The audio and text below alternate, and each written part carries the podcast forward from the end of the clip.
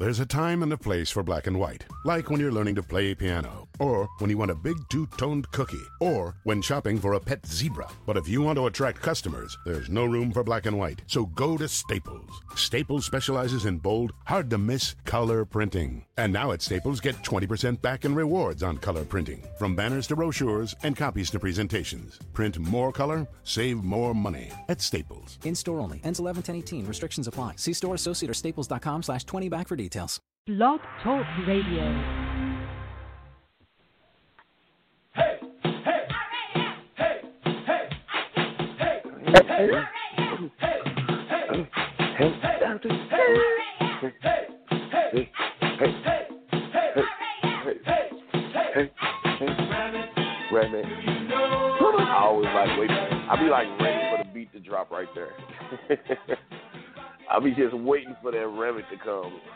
Let the beat drop.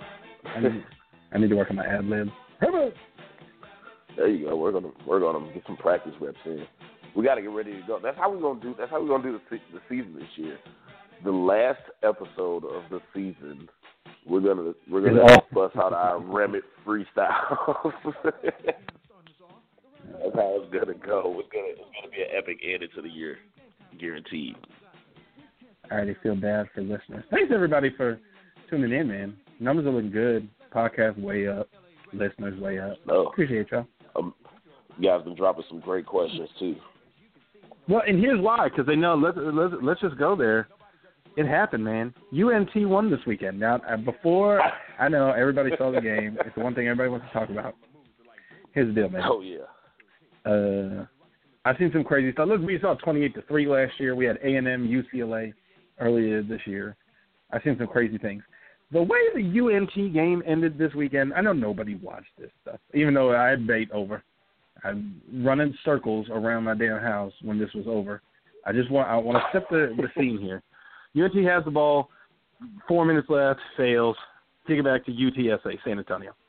They run the ball three times. We use all our timeouts. We get the ball back. Again, no timeouts. We get the ball back, and I, I just want you to consider this, Mason.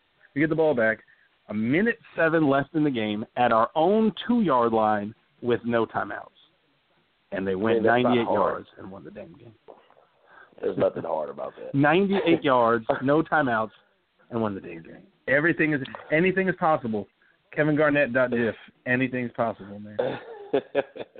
Look, I'm gonna be the hater to rain on your parade. It's college where they stop the clock after first down, so you can either get out of bounds or get a first down, and you'll stop the clock. So hey, I can smell your hatred hundreds of miles Well, away as it just walks past.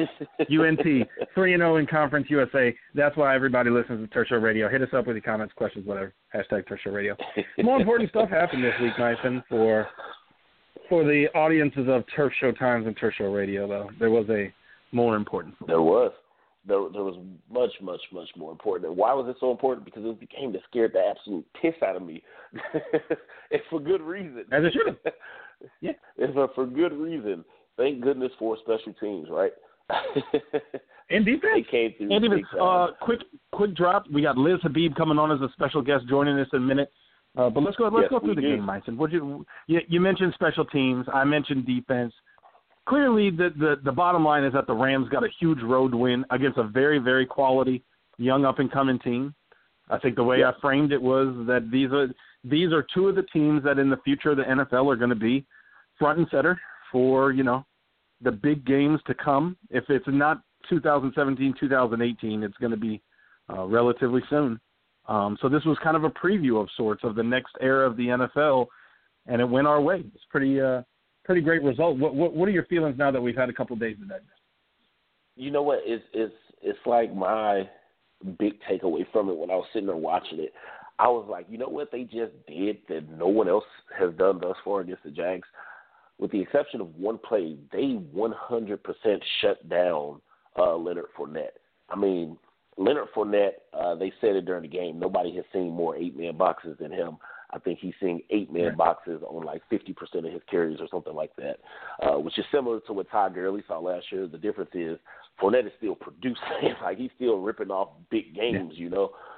And the one play, the first play of the game for them, uh, where he actually got some good yardage. Was a 75 yard touchdown run, and on that one play, it was I, I when I watched it, I was just like, wow, that's all on John Johnson. You know, John Johnson is there to fill the hole. He's got to come down, fill it in. He didn't.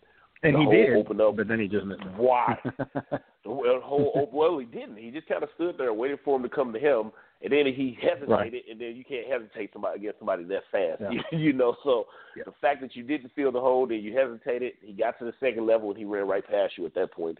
So uh, you know, other than that one one uh one play, and it's kind of like what we talked about, you know, a couple weeks ago, Max Fact several times where you know you rather have a guy who Yep. consistently picking up seven, eight, five yards here and there, you know, as opposed to having forty yards on 20 carries and then busting one really big long one, which was the uh, case with Leonard Fournette yesterday. When, and exact opposite can be said.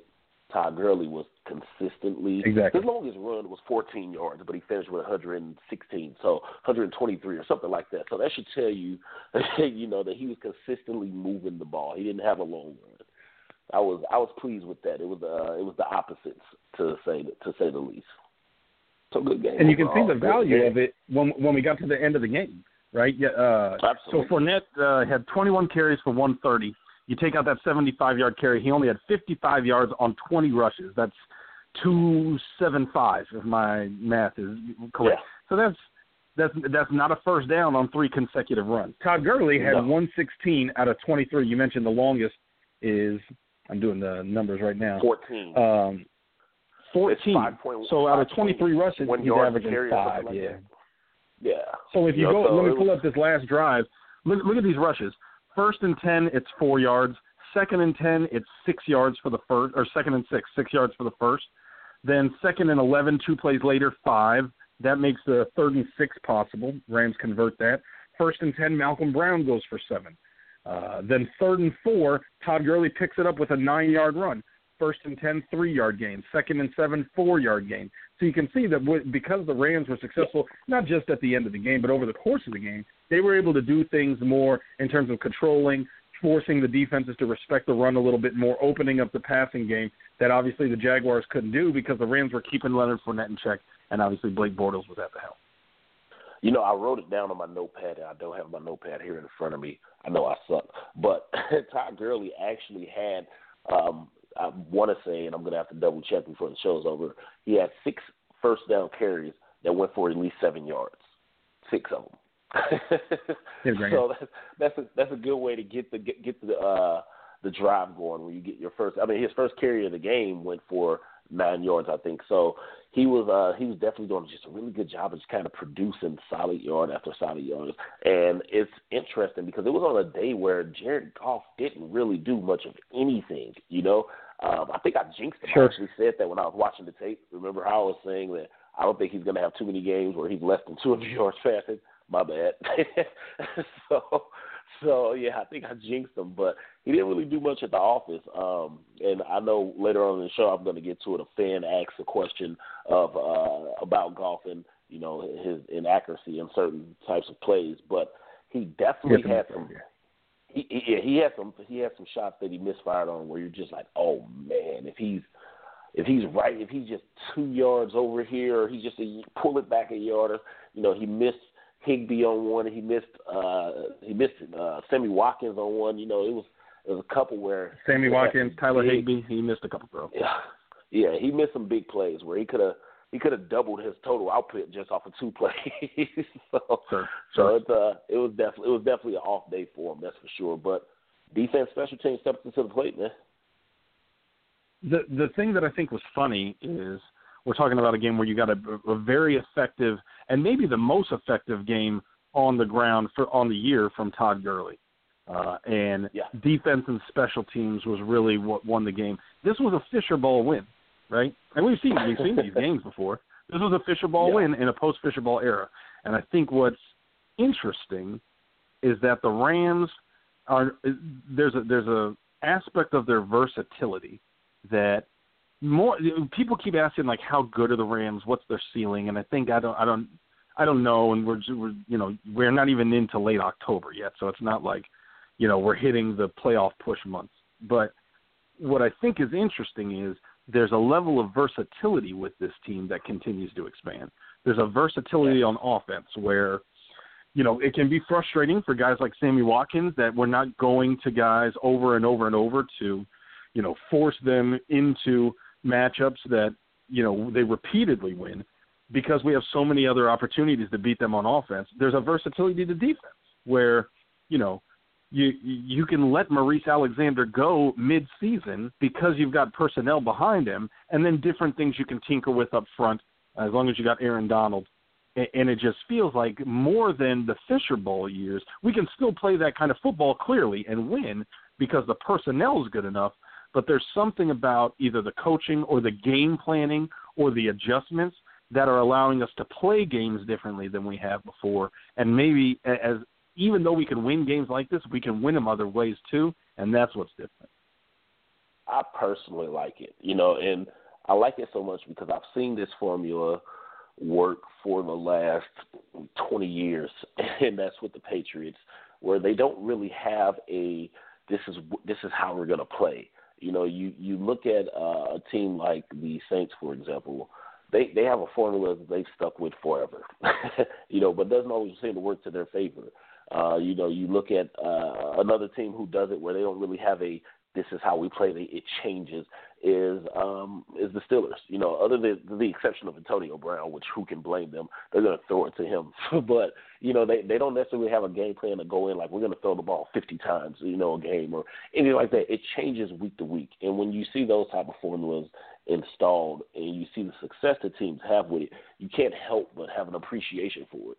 And considering that that's the type of approach that Sean McVay has, it's exciting, you know, because you know because you know that it does work. You know that when teams do this, that it's a good way to keep defenses on their toes at all times. And so far, so far it's been a, it's been effective. They've done a very, very, very good job moving the ball up and down the field.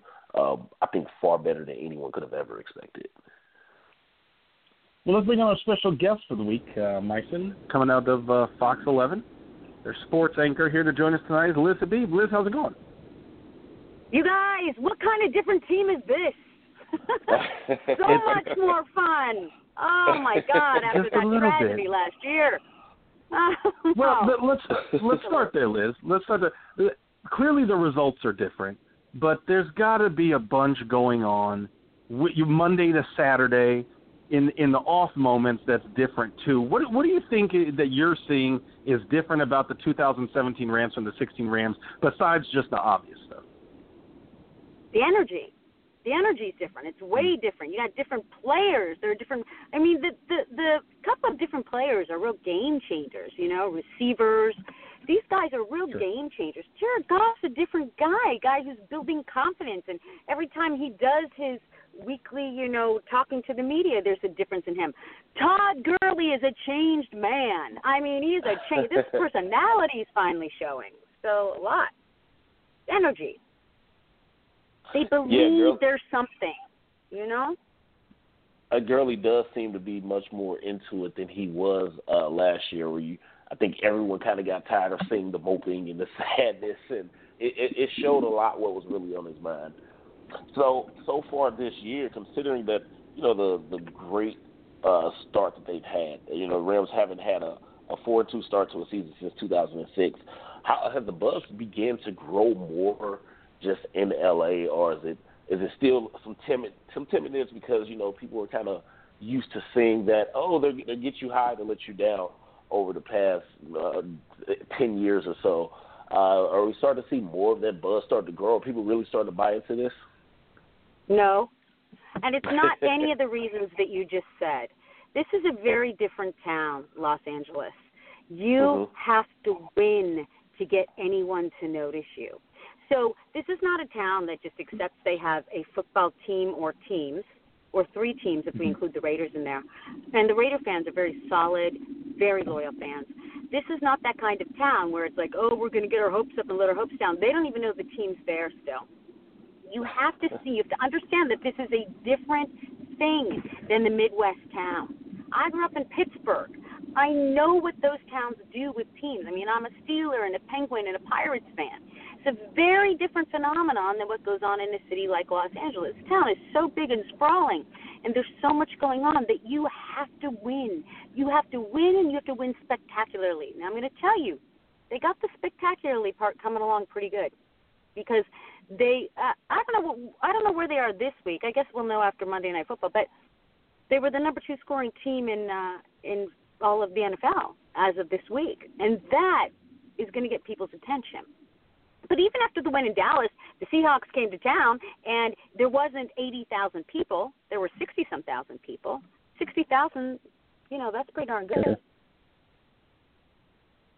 And I think one of the things that's going to make a difference is obviously what happened last night. When you've got the Dodgers winning games like that, they get the above the fold treatment, right? They're going to get. The first segment on sports broadcast. I mean, I'm, I'm assuming you guys had to leave with that, right, Liz? Yeah, I did all Dodgers. Barely mentioned the Rams just now. Yeah. I just got done done doing a sportscast, so that they were still in Jacksonville. You know, I, I threw in a hey, by the way, they're Yeah. still in Jacksonville. and They're going to go to London. That was my five o'clock. At ten o'clock, I'll do a little bit more on the Rams. But you better believe it. The Dodgers hmm. are in the NLCS, and they just wanted to walk off.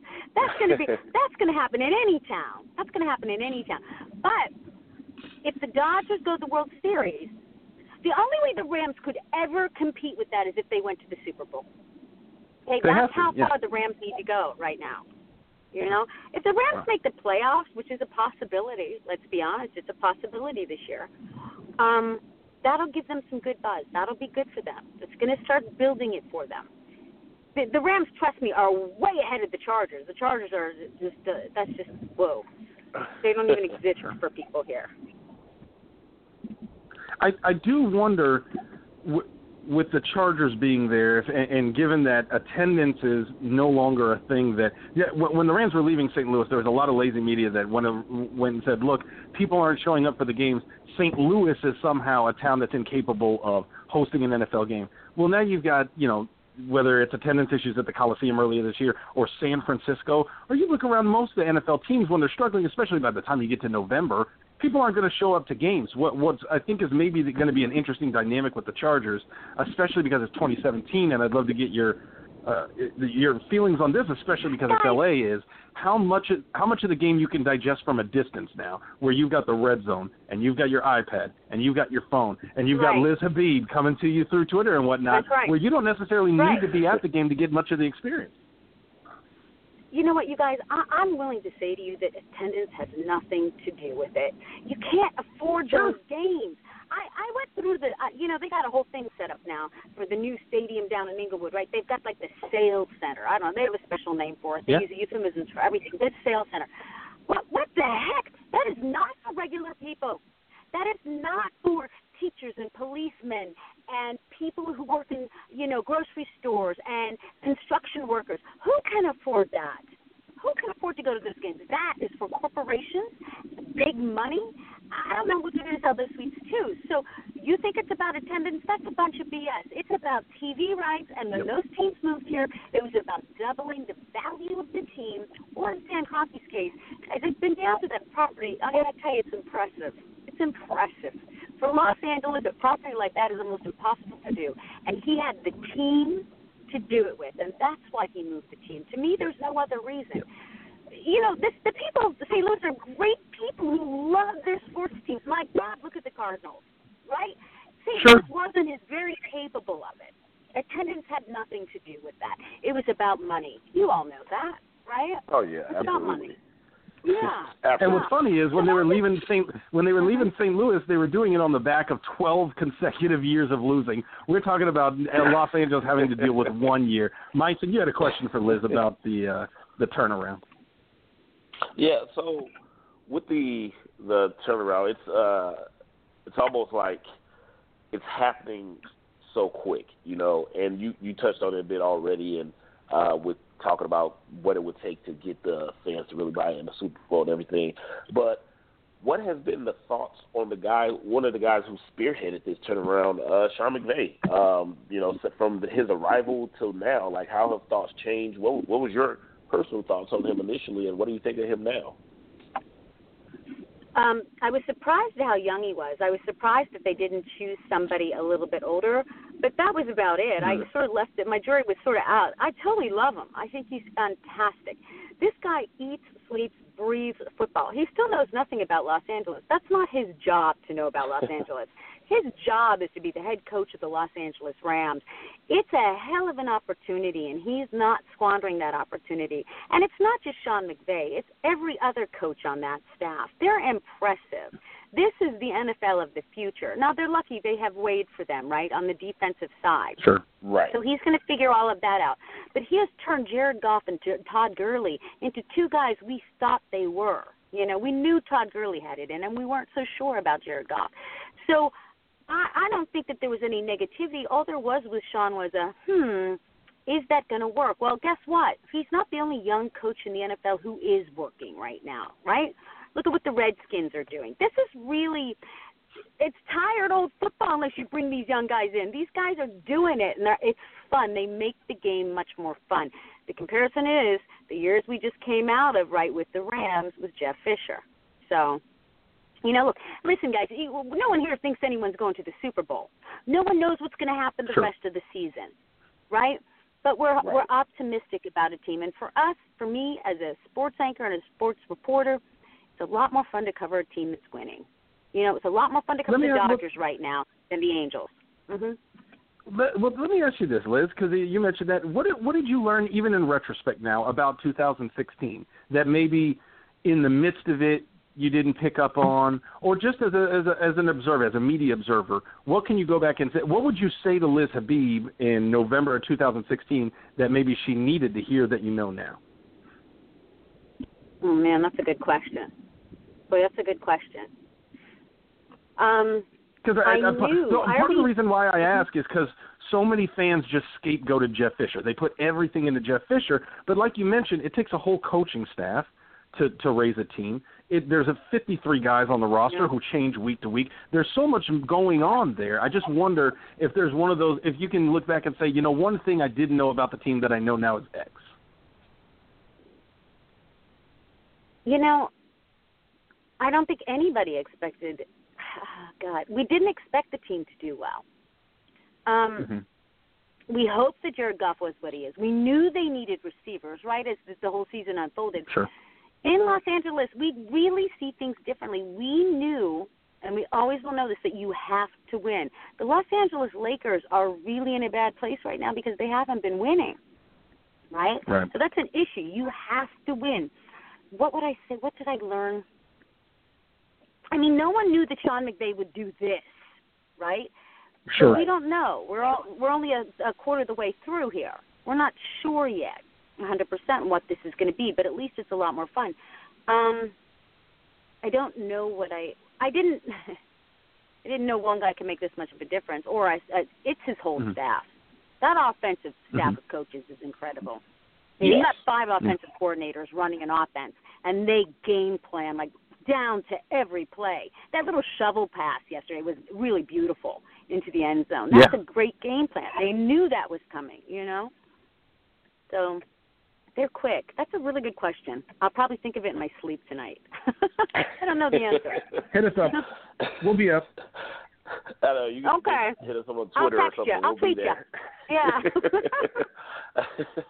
so you know, you mentioned you mentioned like a bit about the uh not knowing what the future holds, and you know, I'm I'm the first one to say it all the time. Like I expected the Rams to be better, but in no way whatsoever did I expect them to be this much better and so quick. You know, um, but just so far, like, what are your thoughts on this turnaround and the the direction that they're going? Like, like how well do you think they can really continue to play? I know Joe and I we discussed it on the show a few weeks ago. We you know just kind of touching on it a little bit from preseason, what we were looking at the record might be at this point, and then where it, what it is actually now. Um, you know, Joe, just about how the perspective has changed quite a bit by seeing what the product is that's on the field now. Like, where, where, where's your thoughts looking at this product and you know not being able to know what the future holds, but just kind of what you're expecting moving forward? Where do you see the weaknesses in the team right now? I think that that's where you have to. But the thing is, Sean and the rest of the coaches are so good at bringing so many other things in. I think Wade's got that defense under control. As of the second half of the Dallas game, Yes. I think Mm. they've got that under control. As of, or let's just, we can point to yesterday. after that 75-yard run by Leonard Fournette, right? That Yep. was the end of it, right? Yeah. So I think that the defense, I think the defense is looking very good, right? Um, on the offensive side, where are the weaknesses? Um, ball safety, right? So they have to get that under control, right? I mean, Todd Gurley even has some issues in that area, and it's been that way for a couple years. Um, we think that we, as we look at this, and I'm talking about me and Jackie Slater and Vince Ferragamo, we do a show together. We think that there are shades Right. of Bill Belichick. Um, you know, right? And Sean, if he, you gonna you gonna muff the punt a couple times, you're out. Um, we were all kind of like, hey, why did Gurley? Why did why did he ghost Gurley? Like, Not yesterday's game, but the game before, right? Well, maybe because Gurley fumbled on his way into the end zone. Maybe, right? Maybe there are shades of Belichick there. So maybe they'll buy into his system and do exactly what they're supposed to do. Because let's face it, that's all you need to do. Do what they tell you to do. Um, Goff has to. We're, we're seeing Goff getting better, and he has to get better. They don't throw the long ball very often. I'd like to see him really dish it out there. But what's Sammy Watkins been up to? You know, is Sammy He's been going to come Twitter. around and run his routes the way he should? Mm. He's What? on Twitter. Yeah, I don't I like think- that. Yeah, yeah. You know. I don't think I don't So- think Sean McVay liked it either. But, right, exactly. I mean, do what you're supposed to do. We were laughing at Jared Goff last week because someone asked him about maybe trying to give Sammy a few balls, right? And Jared pretty much was like, well, you know, I'm not going to stop doing my progressions to try to get it to anybody in particular. And I said, let me translate for you. That was Jared Goff going, hell no. We're doing a good No, job this way. yeah. If he's not going to play the way he's no. supposed to, right? right. No way. So it just depends on where you see the weakness is. Will the offensive line be able to handle it? You know, this offensive line's been pretty good. You guys probably know the stats better than I do on that. Yes, they ha- they have been exceptional. Well, they've actually been a top five line in the offense, and they held Demarcus Lawrence in check, who's the leading the NFL in sacks. He didn't even blow on Jared Goff. he didn't I mean, get anywhere right? close to him. Talk about a difference. I mean, that is another Whit- Whitworth and Sullivan and you know the rest Yeah. of the guys on the offensive line. Them coming in, what a difference that made on that offensive line and protecting you know Jared Goff. So I don't know. I don't And know what it gonna continues to make You it- never know. Mhm. And that's the exciting thing, Liz, is that you know this. I, I tweeted it out from our account today. The Rams are four and two. They haven't been four and two or better since 2006. Um, that's four coaches ago. That's five or six quarterbacks ago. So we're into a completely new territory. Uh, and, and and I think you know what what you really hit on for the key of the Los Angeles Rams right now is finding their space in the market. Uh, and, and it, it's interesting, you know, no matter what the Dodgers do, even if they go all the way, the Rams got the Cardinals in London this week, then they got the bye, so they're coming back. Right. Uh, you know, the first game back is in New York against the Giants, but that'll get some visibility. Right. Then they're at home against the Houston Texans. That's going to be a huge game after baseball's done. With well, let me.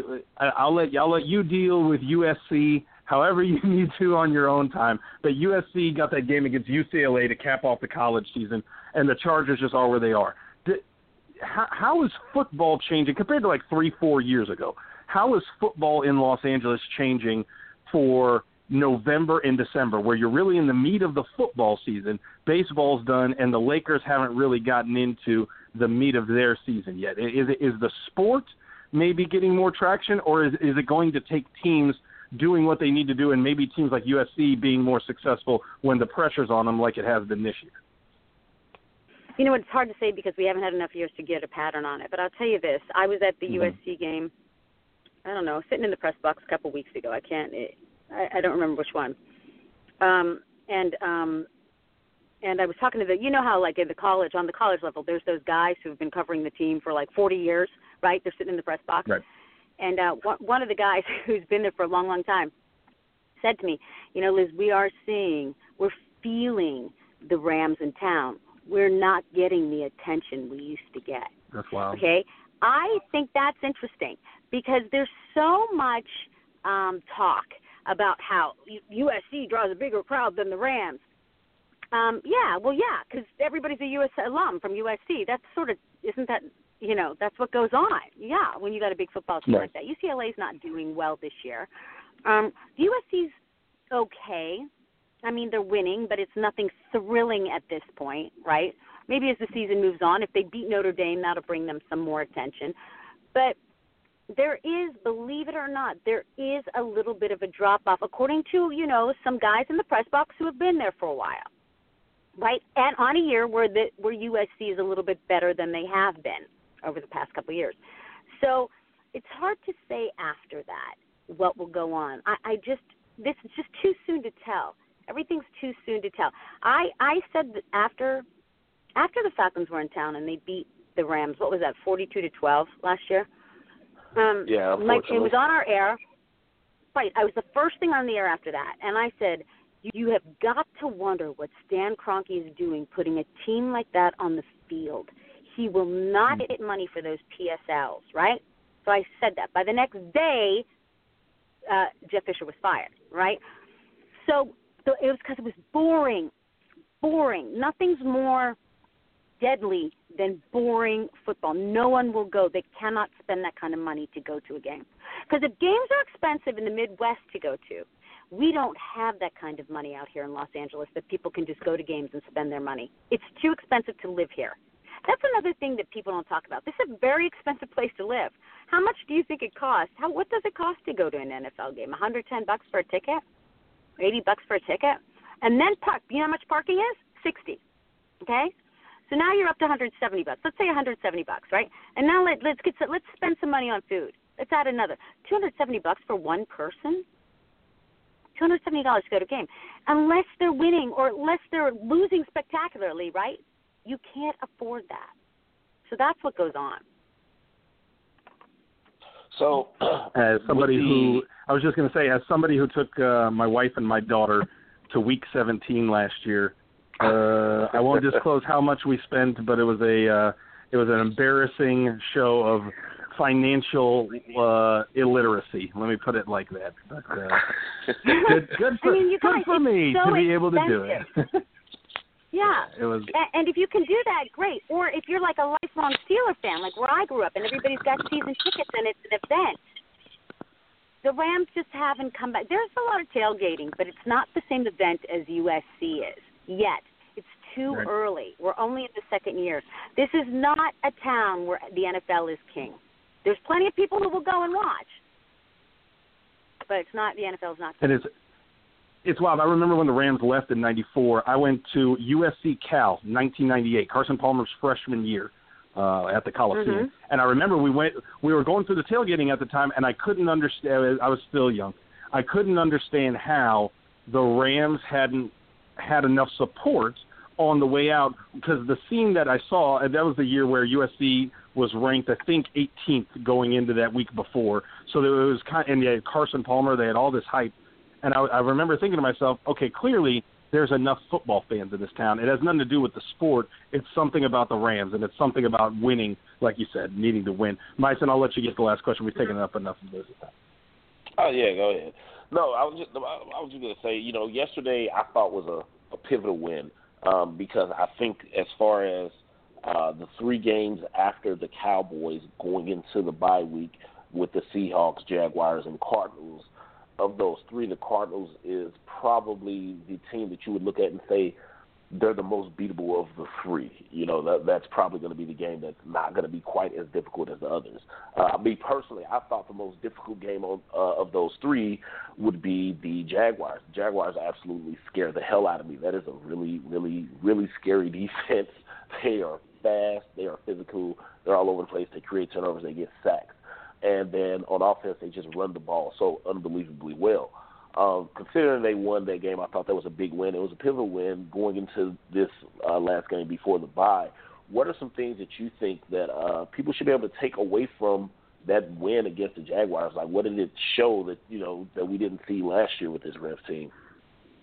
Well, I mean, a young team like that winning on the road is really big. And you're right. They were able to win. You look, I I don't want to use coach speak, but I'm gonna. All three phases, right? Special Yeah. teams won that ga- that game for them yesterday, right? Great Right. work by special teams with the kickoff return and Cory Littleton with the blocked punt. It was really work by the special teams and that defense that shut Leonard Fournette down. And once we knew going in, when we had talked about it and analyzed it coming forward, Vince Ferragamo said they're one dimensional. They can only run the ball. If you can stop that, you got it. And guess what? They did it. And they knew that. And they had the right game plan, too.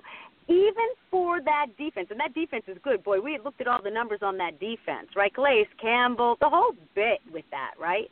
Yeah. They were able to game plan it well enough to get into the end zone, to get some, whatever field goal. I couldn't believe didn't Zuerlein miss one yesterday? I couldn't believe it. Um, that they were able to win the game. A win is a win. It got a little boring, but you know, Jackie Slater said, "What what are you bored with? It's mistake-free football, and that's good, and that's a good win." They were very impressed. Jackie and Vince loved that they were on the road. They were a young, they're a young team, and they were able to pull out that win. Right. So now here they go to play in London. Who knows how everyone's going to do in terms of that's a tough trip. That is not an easy trip. Absolutely. And then, you're right. And then the Giants should be winnable, but after all the travel, who knows? Right? This is the NFL. Who knows what goes on? But you're right. The Jaguars were scary because of that defense, and I think a win on the road after everything that went on is a good win. That was good. They should have won the game the week before. It's too bad they lost. That was Sure. a bad loss. Five turnovers. They they had five turnovers and were still in the game.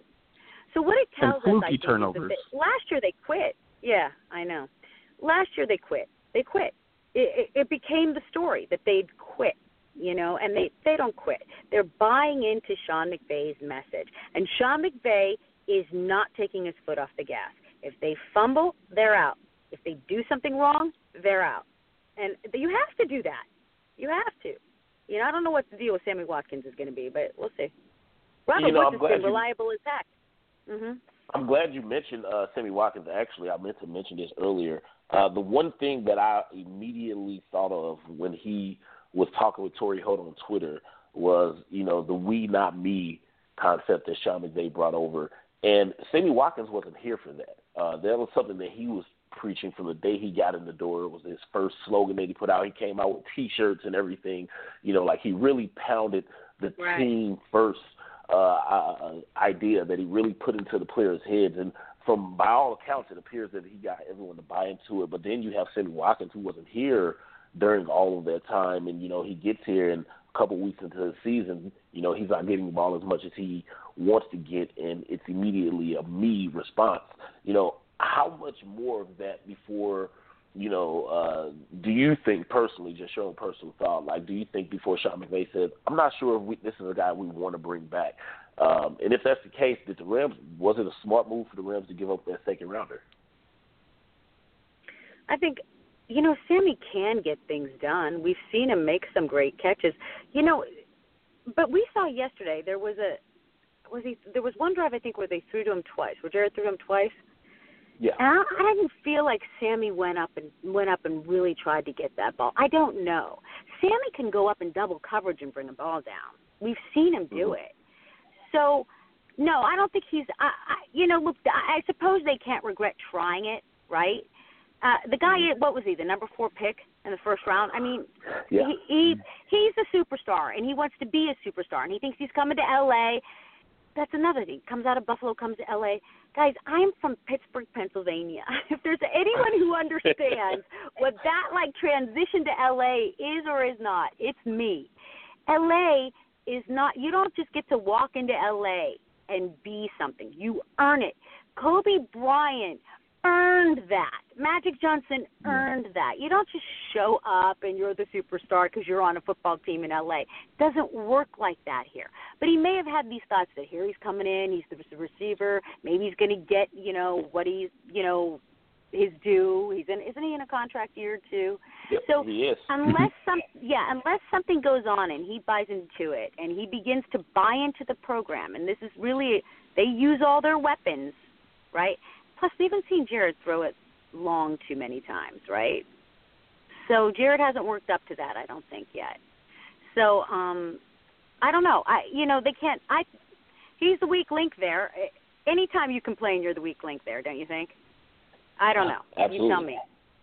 Yeah, yeah. We'll Liz, see. Liz, what what do we need to promote? You you got Liz Habib on Twitter. You got the show you mentioned with Jackie and Vince. What is this thing you're doing with We do- Terrell Owens and um is it Eric Dickerson, right? Oh yeah.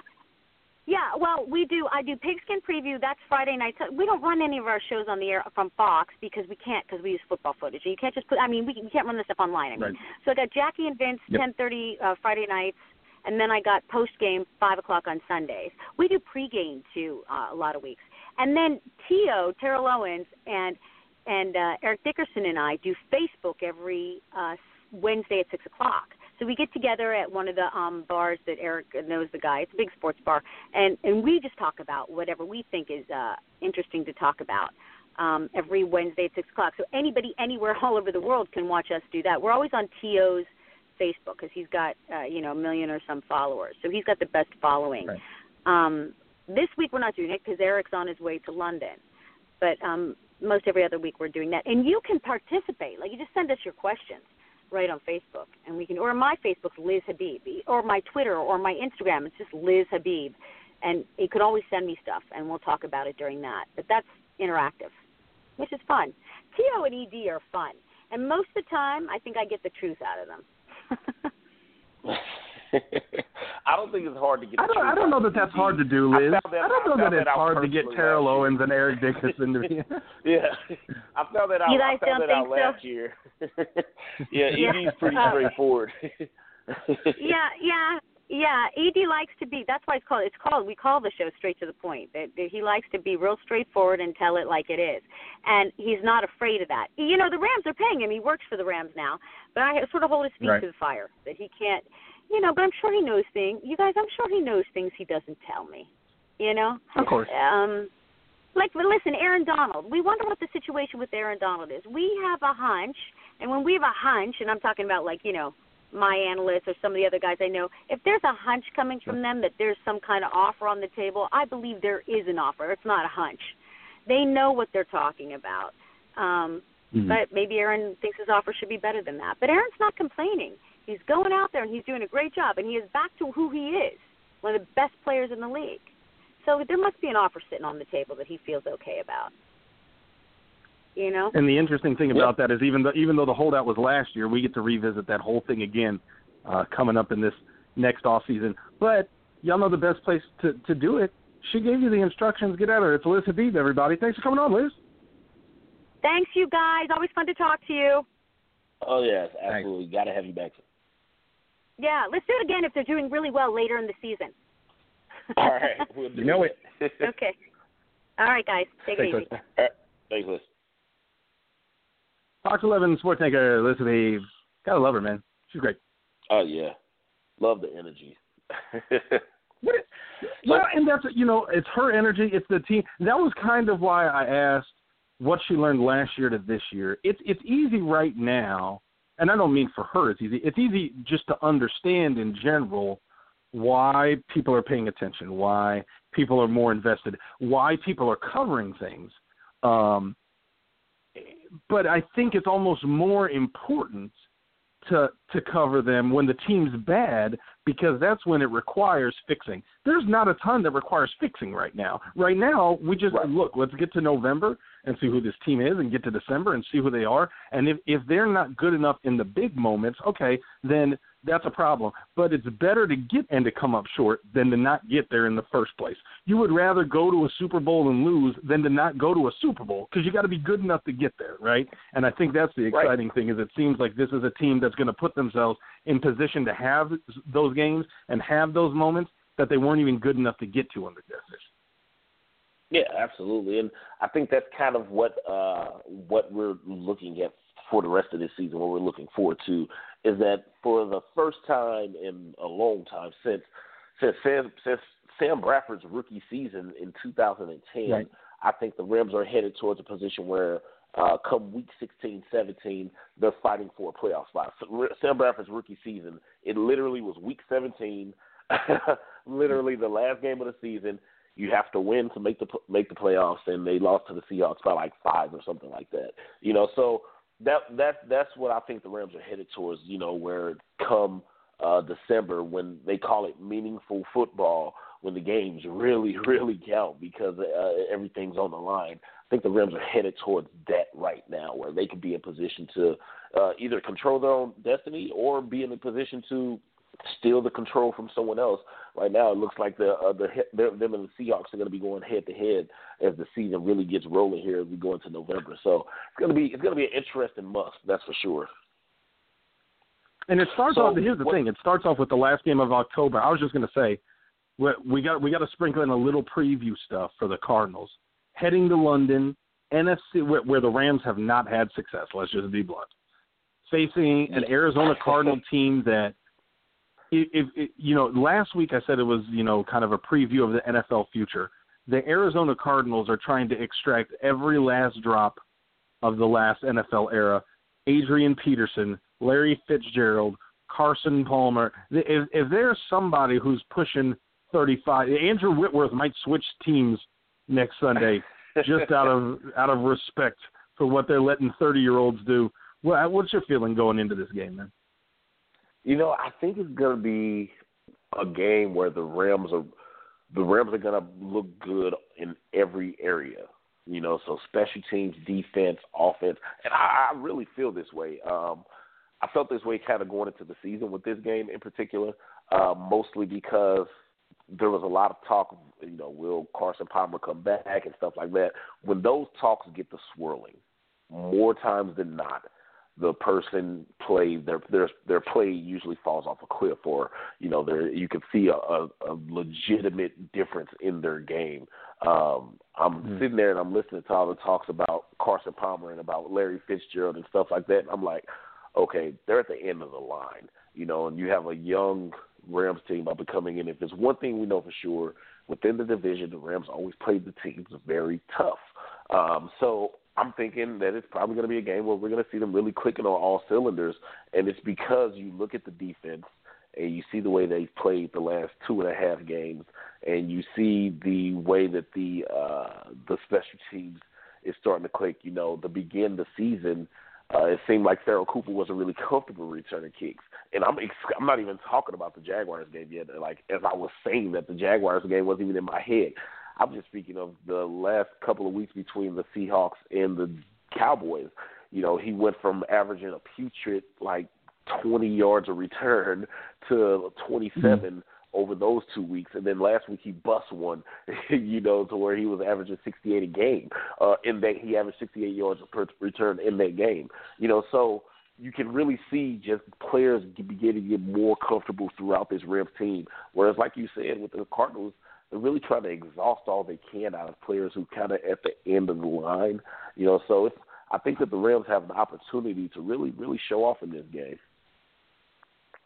The Rams have three players at least 30 years of age: Connor Barwin, John Sullivan, Andrew Whitworth. The three that keep getting their rest. If you read the initial injury report every week, Arizona yeah. has 15 players, 15 who are 30 years or older. Ouch. That's a lot of cold tub action. More than the average guy. A lot of that's a lot of rub downs. That's a lot of oh yeah. That's a lot of old man strength. I will say that there's there's something you can see it in Andrew Whitworth. You can be a blessed athletic freak, and that's great. But there is something you want no part of from a 34 year old defensive tackle like Frostee Rucker. Like that man his body has seen some shit, bruh. He has no time. He does not care about your concerns.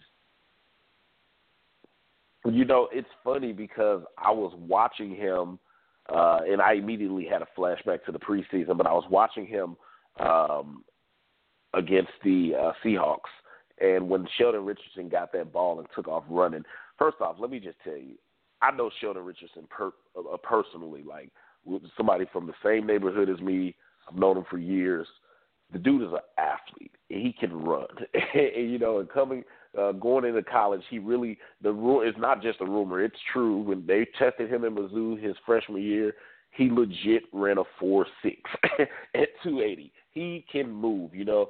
So when I watched Andrew Whitworth chase him down, I immediately had a flashback to the preseason. And in the preseason against yeah, the Chargers, Jared Goff gets uh-huh. sacked, and the only person chasing down uh, Melvin Ingram is Andrew Whitworth, and he chased them all the way to the end zone. And it wasn't just he was chasing them; he was on his ass.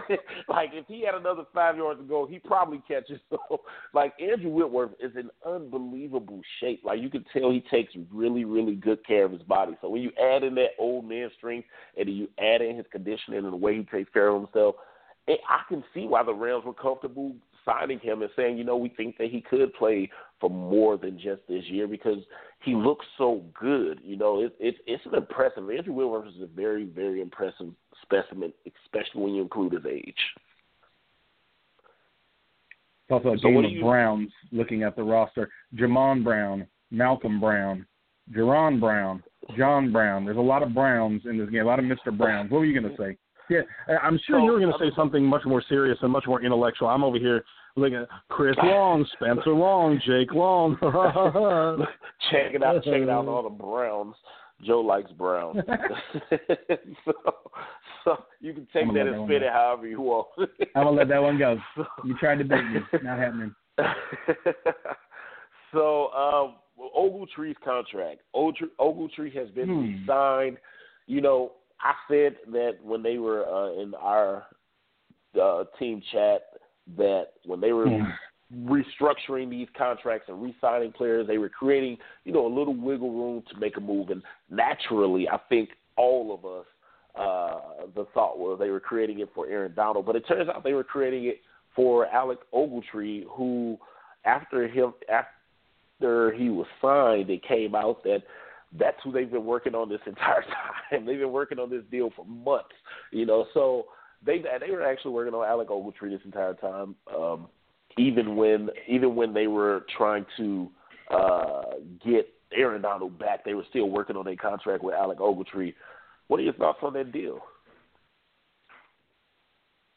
Uh, Here's what I'd probably say, man. Um, we, we were talking earlier about the idea that the Rams haven't played meaningful November, December football. And so the things that we learned about teams in years past was stuff that predates that kind of meaningful football. Those Rams weren't even capable of getting to those games to know if in the big moments in the big games they could summon a command performance. The the performance that careers can be defined by, right? The kind of you just uh, Aaron Rodgers, I know he just got hurt, but 2 weeks ago against the Cowboys, you saw him orchestrate that comeback because that's what he does. He's good enough to do that. He does it in the playoffs, he does it in the biggest games. We don't know which of the Rams, whether you're talking about Andrew Whitworth, Jared Goff, Todd Gurley, uh, anybody, Aaron Donald on defense. What if the Rams are nine and six in Week 17? What kind of a performance do we get with them? If Lord willing, this year, some year soon, the Rams are in the playoffs. What kind of performance do we get from those guys? We don't really know because they've never been in that position. I think this is one of those contracts of a team that isn't there yet, right? And I get there are a lot of people that don't like the contract, and a lot of people that you know whatever. There's plenty of criticism. I, I, I, to me, if this is a team that's made the playoffs, if this is a team that's trying to push that bar, not where the Rams are now, but where uh, the Cowboys were coming out of last year, or where the Pan well maybe not the Panthers because they were just in the Super Bowl two years ago, but but teams that have made the playoffs that have had some success that are trying to push it even further and go from a playoff contender to maybe an NFC Championship slash Super Bowl contender. I don't know that those Rams would offer this deal, right? I, I, don't, I don't know that the mm-hmm. value is there for Alec Ogletree for a team that's expected to be that kind of a team would do, make this deal versus a Rams team that is just now cracking through the playoff contender ceiling for the first time, maybe, where you can afford to make this deal because you're just getting there and you've got some other spots to tinker with even as you continue to improve this team. Does that make sense? Absolutely. And you know what? I said it last week uh, in the chat. I said I would rather keep Mark Barron. This is a lot coming from me because everyone knows how critical I have been with Mark Barron's contract. But I said I would rather keep Mark Barron at this point than re-sign um, Alec Ogletree because I just haven't seen it. In fact, to me, he looked he's looked pretty bad this year between the missed tackles and just overall performance.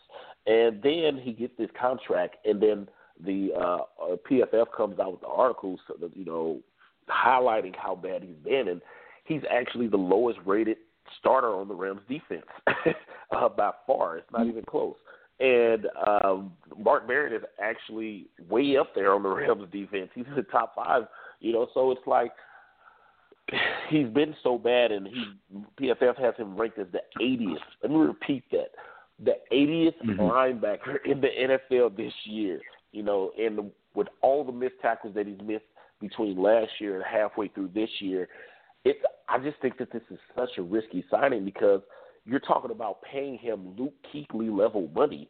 Luke Yeah. Kuechly, okay, Right. like Luke Kuechly. This isn't just anybody. This is a, a an All Pro, Pro Bowler, defensive Rookie of the Year player that you just paid him like you know, and it it doesn't sit well with me. Um, it's another it's another contract that's been doled out like so many other ones in recent years, where you're just like, man, what in the world is going between Les Snead and Kevin Demoff? I just think they like to throw away money to the wrong players. But then you Mm. have the the right players like the Janoris Jenkins and the Rodney McLeods and the Trumaine Johnson, who they need to pay and they don't. And it, and it just it's so mind boggling to me. I will never understand it. You have an Aaron Donald who's earned the right to, to sit out, and you don't you don't give it to him. You rather go pay Alec Ogletree. That's money you could have put towards a contract to get uh, Aaron Donald taken care of. I just I will never understand it. And I, I that, two things I'll point out about this deal that I think are interesting. One, uh, this comes in his fifth year option. So as opposed to Tavon Austin and Robert Quinn, who are going to make very, very interesting decisions in uh, five months when the Rams review those contracts. Uh, those guys got their re-ups essentially after their third professional year. Alec Ogletree is getting in the middle of his fifth. So where, where we can say, at least with Tavon and Robert Quinn, the Rams should have waited to give this deal. With Alec Ogletree, the Rams didn't have a ton more time compared to those two guys to give. The other thing that I think is interesting is Alec Ogletree uh, moved from outside linebacker to the Mike under Jeff Fisher. That's not a move that is only done for performance or or for skill, right? It's almost like a move to center on the offensive line. There's a ton of technical awareness and field generalship that you have to be able to understand in order to be a 4-3. And the fact that Ogletree was selected to do that, I feel like there's a maybe a leadership thing or a locker or, or a mental aspect that maybe Tree understands, maybe natively, but maybe just through his experience and through his tutelage, better than anybody that he offers that creates value more than obviously what's on the field. When you talk about what PFF said, yeah, that's not good. Um, but I do wonder if off the field, as a, as kind of the the on field captain, not necessarily the captain, but the on field manager for the defense, if maybe he offers something there that creates value, and that's what spurred this deal on. Because yeah, on the merits of his performance, it's very hard to line up with the kind of money that it sounds like we're talking about. And the details for this still haven't even been released, which lets you know how hesitant the Rams are to be able to put some of this stuff out. But We know I- that I- it's, I think- we know that it's four years, forty-two million, and he's going to get paid thirty-three million in the first three years. So he's he, he's getting paid a hefty dollar.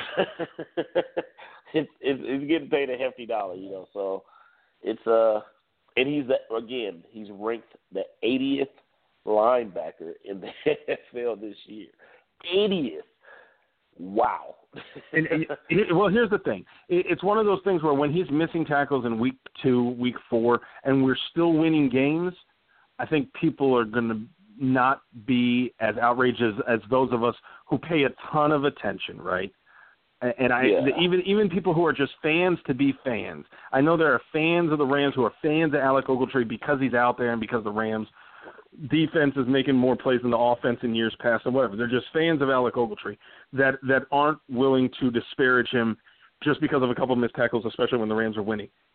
If we get to week 15, week 16, and you're talking about crucial, crucial, crucial games, or, or even you know playoff deciding games or playoff games themselves, and Alec Ogletree makes some mistakes, that's going to change. That's all I'm saying. And, and, and conversely, I would say this: if Tree comes out and makes some plays and has a game in week 17 or in the playoffs, I know you, Mason. I know you will be one of the first people to praise him for his performance. Yeah, absolutely. If you play well, I'll show you love. If you don't, I'm calling you out. I don't Yeah. care.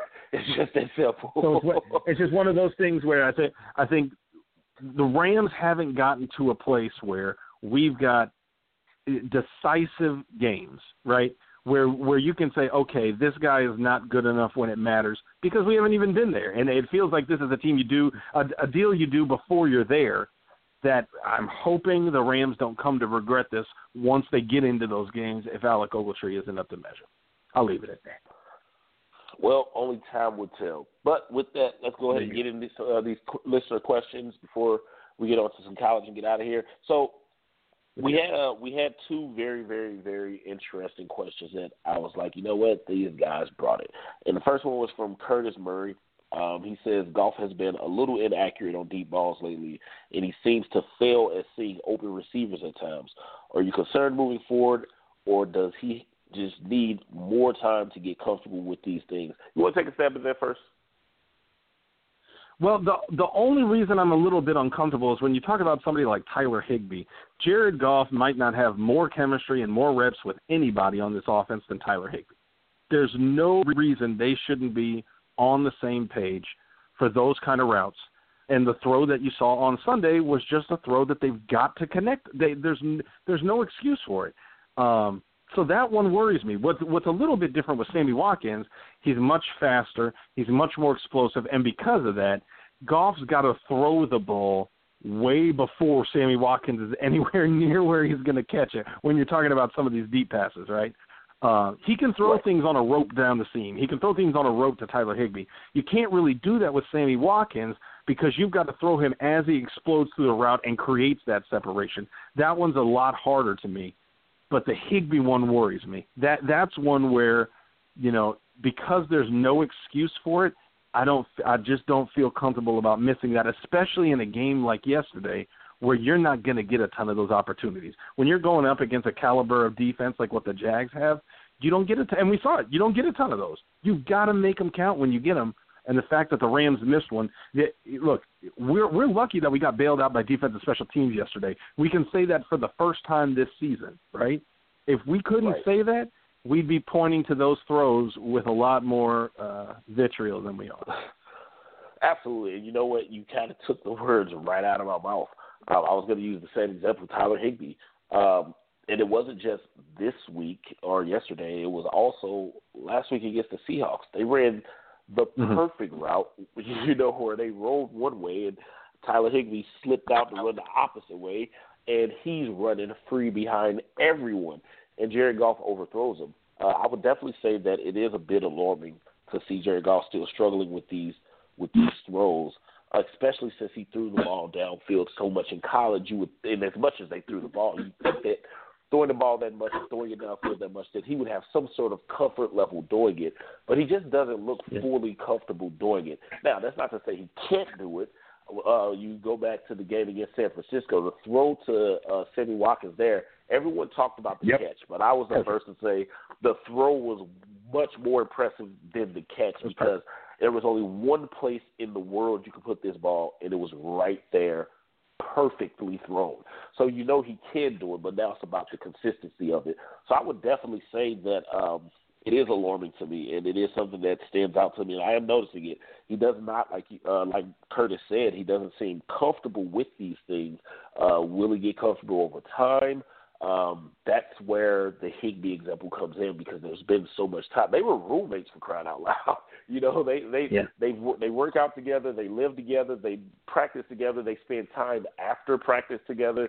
They even hang out together just to go do stuff for fun. Like if the chemistry isn't right with him, who is it going to be right with? So is this an area that he's just not good at? I mean, it took Tom Brady 15 years into his career before he got a consistent deep ball. Could that be a similar issue with with Jared Goff? You know, not everyone is an Aaron Rodgers where they just come in and can just sling it. So we'll see, but uh, it's definitely something that stands out. It's definitely something to continue watching moving forward throughout the season. Uh, And, well, and I'd say this too. One of, one of the other good things is you got to you got to keep that in the playbook. So we know he's going to keep throwing it. We know he's going to get Absolutely. a chance to improve on it. So uh, it's not going. It's not just oh he's struggled with it. Let's take it out of the playbook. Those throws are still going to happen. So you know he'll he'll get the chance He- to make them play. he'll get a chance to make. He play. pushed the ball. He pushed the ball 25 yards or more downfield against the Seahawks seven times. He threw it downfield seven times. Did he complete all of them? No, he only completed one. But he threw it down there seven times. So he's not afraid to do it, but there seems to be a lack of comfort with uh, hitting that ball consistently.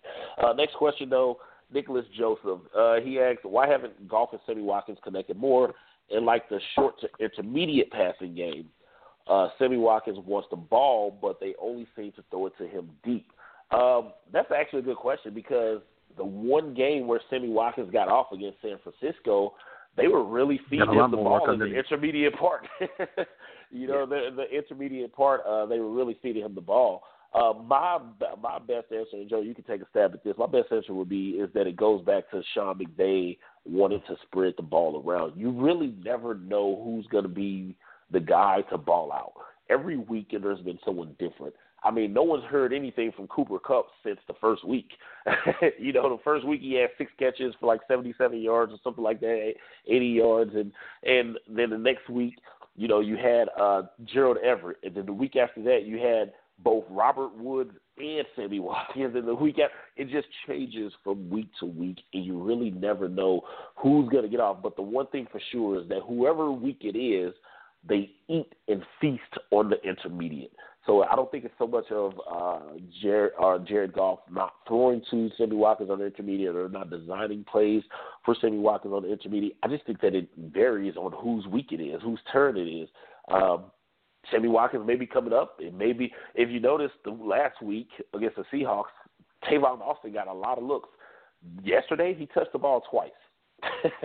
so that that should tell you that should tell you all you need to know. You know, he had – uh, six or seven carries last week, plus they threw the ball to him like another four times.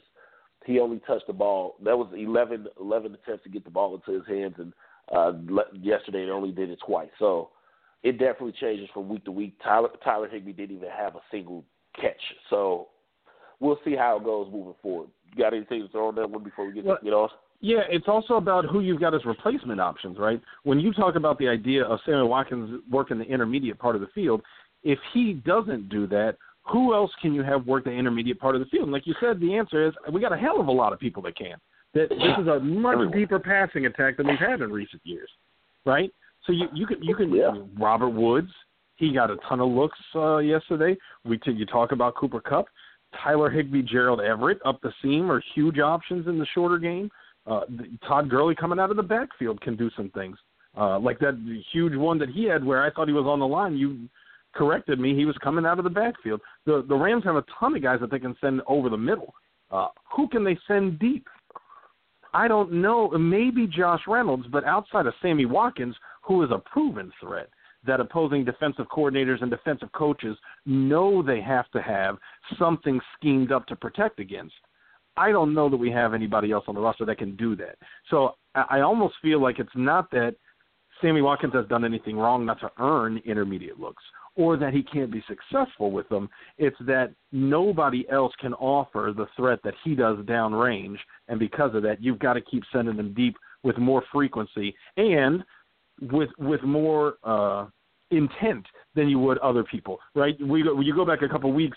I think it was week two, week three, with Tim's uh, Tim Godfrey. Uh, for everybody that reads uh, up on TFT staff names, his film reviews, he kept pointing out that on a lot of these fakes, Tavon would just pull up after a couple steps. And obviously, everybody saw the throw a couple weeks ago where Sammy Watkins, whatever, didn't see the ball, didn't think it was his route, got confused, and he pulled up, uh, didn't really finish the route. You got to you got to finish the route because you've got to draw safeties and cornerbacks. You've got to give the credibility that okay, this guy's going deep. We've got to cover him with either safety help or to let the cornerback drag him all the way. Uh, and I don't know that anybody else is going to force that kind of uh, attention besides Sammy Watkins. Absolutely. So, you got anything for college football before we get out of here? Then North Texas. Oh, what a weekend! What a wonderful weekend! And here's the great thing: it, it, don't don't let my fandom become a delusion. There's not a lot of NFL talent on that team. But um, North Texas, when I when I was there, we won the Sun Belt Conference, the worst conference in college football, a couple times. We got out of it, got into Conference USA a couple of years ago, and uh, well, I would I would say this, but because of that win, we're on track to have the best season in program history. That's pretty cool. Go Mean Green. For the Rams, though, uh, I wouldn't ask you guys to pay too much attention to what's going on in Denton. Uh, it was a weird, weird week. If you care about college football, if you care about scouting, weird weeks are great because you get to see, okay, Lamar Jackson is struggling. What kind of a quarterback is he in this game? You get to see with Clemson, okay, the defense is not looking like themselves. How do you know what are they going to do? Um, I know, I know. Every day should be Saturday. One of our bigger college football blogs called it Blood Week. You got to have a blood week, a good blood week to separate, you know, as the saying goes, the men from the boys, because that's who the NFL is looking at bringing up. Uh, well, I, I don't know. Was there was there a game that stuck out to you? Was there a matchup that stuck out to you? I'll give you one that um, I'm still impressed with. It's Oklahoma's offensive line, dude. Those dudes eat, man. They, they, and I get it. You, you're talking about level of competition. I could see four NFL players on that line. Well, there wasn't um, one game that stuck out to me. In fact, there was multiple mm-hmm. things that stuck out to me for all the same reason. And let me see if you can tell me what they are. Uh, Syracuse over Clemson. Uh, Cal over Washington State. Who? Blood? Yeah, no, no, no, no, no, no. Not Cal. Not Cal over Washington State. Cal blew that ass up. That was thirty-seven to three. Yeah, and, and here's the thing: if I had told you thirty-seven to three, you'd say, "Oh yeah, I could see Washington State winning thirty-seven to three. No, no, no, no. They lost thirty-seven to three. That's pure blood week. That's exactly. unfiltered blood week. exactly. It, it was uh it was a week of uh upsets, and it happens every. I don't understand it, but every year college every year. football every there's year. a weekend. There, there's usually two weekends actually. There's one random weekend, and then it happens when the pressure's on towards the end of the season, teams start to fold under pressure and they lose games they're supposed to win, and it all happens in one weekend. And this weekend, you just saw a lot of teams lose. you saw LSU beat Washington. Auburn, you know. Yeah, Washington, LSU Auburn. Washington lost to Arizona State. You know, it was uh, all those undefeated teams you mentioned last week. They're not all undefeated anymore. you know, so it was that's what stood out to me was was was I was going through looking at scores and you know watching a couple of the games. I was just like, well, I guess this is that first weekend where everything just kind of goes to shit. and that's what makes it fun. So you you look ahead. Uh, Memphis Houston's coming up on Thursday. That could be an interesting game on ESPN. By the way, if you haven't seen Ed Oliver, uh, defensive lineman from Houston, he's a true sophomore, so he can't come out in the 2018 NFL draft. But he looks like he look. There's a lot of Aaron Donald in this kid. He's uh, spectacular. I'll put it like that. Now it's time to check out on Friday. Uh, then you get into Saturday. Uh, Oklahoma State at Texas. That's number 10 Oklahoma State. A lot of offense there, and obviously Texas ain't going to slow them down much. That'll be on ABC. That's an early game. Uh, Tennessee at Alabama. I don't know. Tennessee's Tennessee, man. If you want, if you want to watch it, it's kind of just to take some enjoyment of the end of the Butch Jones era because it could get uh, spectacularly bad. And if you're into that kind of Schadenfreude, that's a good view. Uh, you might want to get in. The other one might be North Carolina, Virginia Tech, because North Carolina is going through the same thing. Uh, moving on, you got Oklahoma at Kansas State, South Florida Tulane, LSU Ole Miss. That could be a fun one on ESPN. That's uh, the first of the night games. Then you got a couple of the big games. You got um, Michigan, Penn State, number two Penn State, and then you got USC Notre Dame. Obviously, we're going to have a ton of LA listeners who will be wanting to check out that one. What, what are you be looking to uh, this weekend, Mike? And I'm assuming you want to see something on offense. Huh? you know what? It's it's it's not even a um a matter of offense or anything like that that I want to see. I actually was more so looking at the uh the in-state game this past week where I was watching Missouri and Georgia play and it was started off as hmm. like such a good game, you know. And, what are you doing? and it, just, Mike, it, what it, are you started, it started off with it, it, started, it started out. Hey, it's in state. I I can't get I can't get that tiger out of me, you know. But it started off as such. They make pills game. for that, dude. They make medicine for that. I, I, I genuinely, I was like, oh wow, it looks like it's going to be a shootout. You know, it's twenty eight thirty one, I think it was at the time, and they, you know, there was back and forth scoring. It was really good going into half, and then it just stopped. And then, you know, so, and then, so now, much like yourself, where you care about a team that no one else seems to care about, hmm. I am actually looking forward to Missouri having a bit of a cupcake day against Idaho, so I can actually oh, cheer oh, wait, wait, wait! Don't say that. don't don't you say that. I That's the know. exact kind of know, thing right? that people say on podcasts That's- that they come back you- a week later to regret exactly right. but that is what I'm. I actually said that after the, the Georgia game. I was like, I can't wait till they play Idaho. get, get Just that second so for win of the anybody that didn't see that, to recap, Georgia 696 total yards of offense. It was tied 21 to 21, and then Georgia ripped off 26 unanswered points. You see, I knew you liked offense. You just used the guise of Missouri to get you to some offense. It just happened to be on the other side. Hey, whatever works, right? that Georgia team can play though. Yeah, that uh, They're deep. I, I, I don't. they are so deep, man. It's one of those things where you just kind of want. I, I almost don't want them to have to play the rest of the schedule so they can just get to the SEC championship because I don't want them to lose some kind of stupid game. Because Uh-huh. I, I want to see. I, I- I want to see Georgia Bama. I don't know that there's a maybe I don't know. There's a couple that I would put in that tier, but right now the prospect of Georgia Bama. So all Georgia's got right now: Florida at home, South Carolina at home, at Auburn. That's a big trip up game. Then home against Kentucky, and then on the road against Georgia Tech. If they handle their business, they get to the SEC championship, which would be a phenomenal repeat of the game a couple years back. I want that game. I don't want them to screw something up and make it not happen. and keeping the fingers crossed there. I just want to fast forward. Want- But yeah, the, the the big one this weekend is going to be Saquon Barkley, Penn State at home against a tricky Michigan. So they look. You go back a couple weeks ago, people were buying in on Michigan, even though they had had some uh, slow performances, you could say. Um, now that they've dropped this game against Michigan State and the way they look against Indiana, I think there's some questions about. Yeah, I absolutely 100% agree with that. So it's it's definitely going to be uh it's definitely going to be a good weekend of games I think lined up. But overall, we know the most important game to be looking out for, and that is the game on Sunday. Remember that even though it's considered the whole game, it's in London, so it's going to be at 12 o'clock. It's not going to be at 3:15, or excuse me, it's going to be at uh 10 a.m. It's not going to be at 1:15 uh LA time. Um, so make sure that we're all tuned in for that. Joe, you got anything before we get out of here? No, man. All right. Well, make sure you are following myself on Twitter, Mighty or Bison. Make sure you're following Joe, 3K underscore, love the underscore. We're to have to make him tell that story again for anybody that didn't hear it week one. But uh, 3K underscore for Joe. Also follow show at Turf Show Times. And if you have any questions, make sure you shoot them out to us at hashtag Turf Show Radio. That's all we got for you. We talk to you on Monday. We out.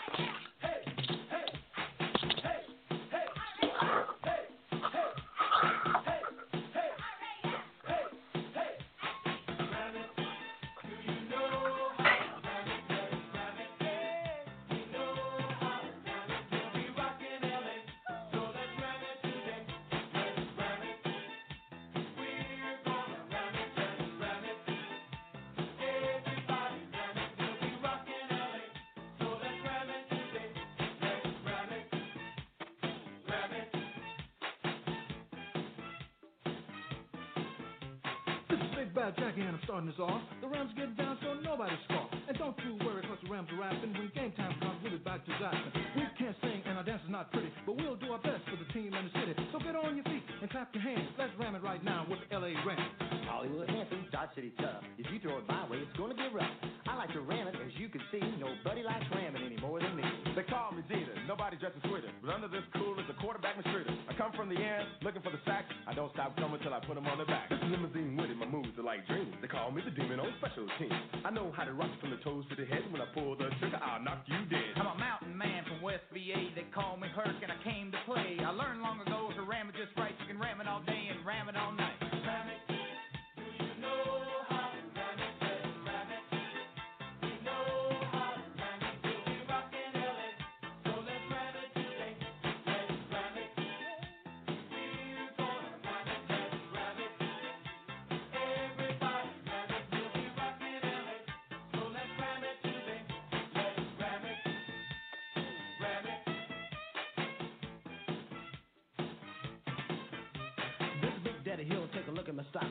I catch what they throw me and I like the block. I'm quick off the line as I can be, cause I don't want dick running over me. This is baby face and I don't yield. I'm a tackling fool on the football field. From the Jersey Shore to Balboa Bay. If you run at me, you'll have a bad day. This is RB, no speedball Brown. The fastest man in the whole damn town. Cars and ladies are a part of my creed, but more than that, I feel the need for speed.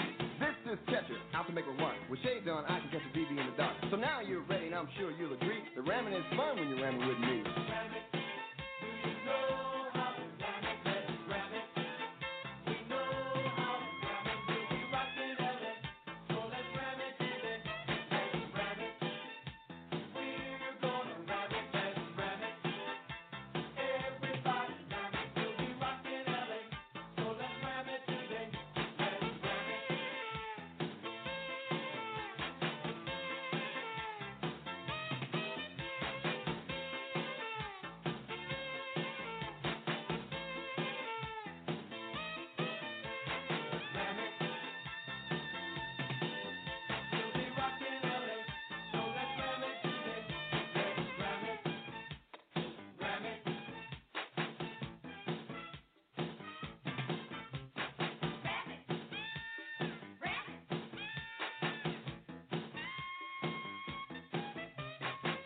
Here, I'm a pumping eyed man. If Eric can't get it, I will and I can. I'm strong as you come, but I've got a brain, and stopping me is like stopping a train. I'm Carl Lee, the general of the deep. I make the calls, I'm the coach in LB. This motorcycle has got style and class. If you come my way, I'll knock you on your ass. Today's the name's intimidated. Passing my way, I'll see you later. Quick on my feet, the ladies agree. Before they know it, they're ramming with me. The Iceman coming, the Roy's the name. I cover the corner, interception's my game. Score more than anybody else on the D, cause I move like a cat, as you will see. The guys call me Dick instead of Dick I'm the Ram Top Gun. They say I'm as smooth as a runner can be. Even sweetness than the others are talking about me. I like to dance and have a lot of fun. When it comes to ladies, want a brainy one. But enough about me, we're here to ram it, you see. If you ram it just right, you can ram it all night.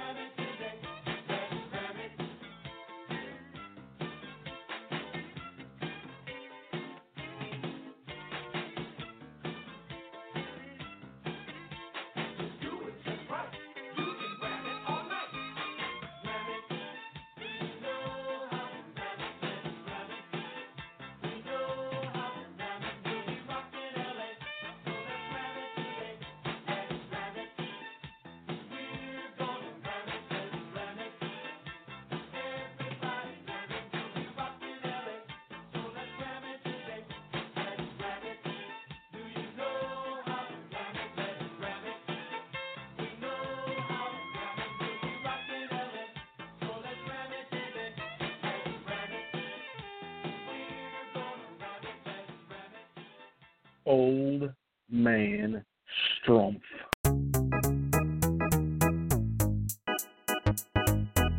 Hey, I'm Anil Dash, and I'm the host of a new show called Function from the Vox Media Podcast Network and Glitch. This season, we're talking with experts about why our voting machines are so bad and how that might hurt our elections. We'll also talk with an animator to find out how popular dances from the real world end up in video games. And we're going to tackle the biggest question in tech why do so many celebrities use screenshots from that Apple Notes app to make their public apologies when they screw up? You can find new episodes of Function every Monday on Apple Podcasts, Stitcher, or wherever you listen to podcasts. And thanks to Microsoft Azure for sponsoring Function.